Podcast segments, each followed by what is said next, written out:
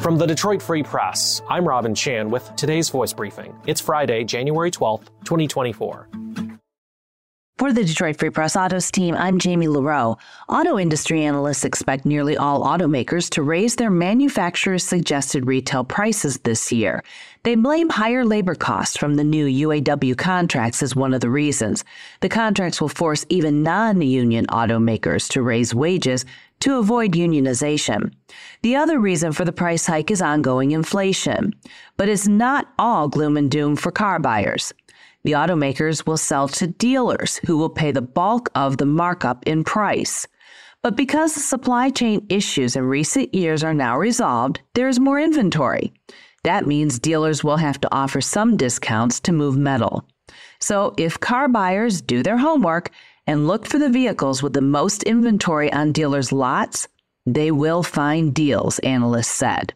Some analysts say 2024 will be the best year to buy a car since pre COVID. I'm Susan Tompor, and I'm a personal finance columnist at the Detroit Free Press. Taxpayers overall aren't dealing with the angst they faced just a few years ago when the pandemic related shutdowns hit and we saw dramatic delays of tax refunds. Even so, some taxpayers can be waiting more than a year for their tax refund cash. Nearly 500,000 people who had cases pending late last year with the IRS's identity theft unit found themselves waiting an average of 19 months for the IRS to resolve their problems, according to the latest report to Congress by the National Taxpayer Advocate. Many working families with low wage jobs waited for months on end for a key tax credit to arrive that credit is designed to help those who are financially struggling. No one wants to wait that long. The Advocate's report highlights the IRS's challenges that still continue to frustrate taxpayers, as well as operational issues at the agency. Another big concern involves IRS's delays in processing amended returns and dealing with taxpayer correspondence to resolve issues. The advocate's report said the IRS boosted its phone service in 2023, which was welcome, but that was at the expense of its processing operations. People who handled phone services weren't able to process amended returns. I'm Andrew Burkle with the Free Press Sports Department, and Detroit Lions fans got some very welcome news Thursday afternoon. When the Lions beat the Minnesota Vikings in the final week of the year, hardly anyone wanted to talk about the game itself.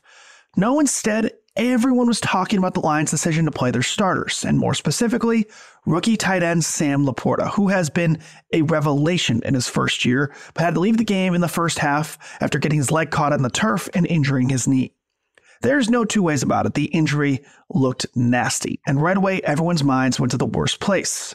But pretty quickly after the game, the team announced that LaPorta had seemingly avoided a serious injury, but with a hyperextended knee would likely miss some time.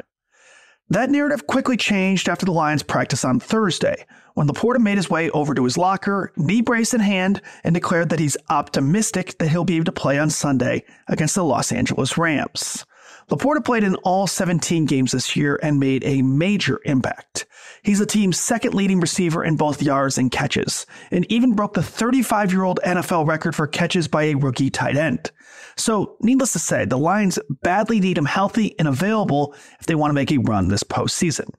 It all starts on Sunday night against the Rams, where LaPorta has indicated that he'll likely have to wear a knee brace, but is hopeful that he'll be able to play after a quick bounce back. Now, nothing is official yet, and LaPorta will have to continue improving to get the full go from the medical team.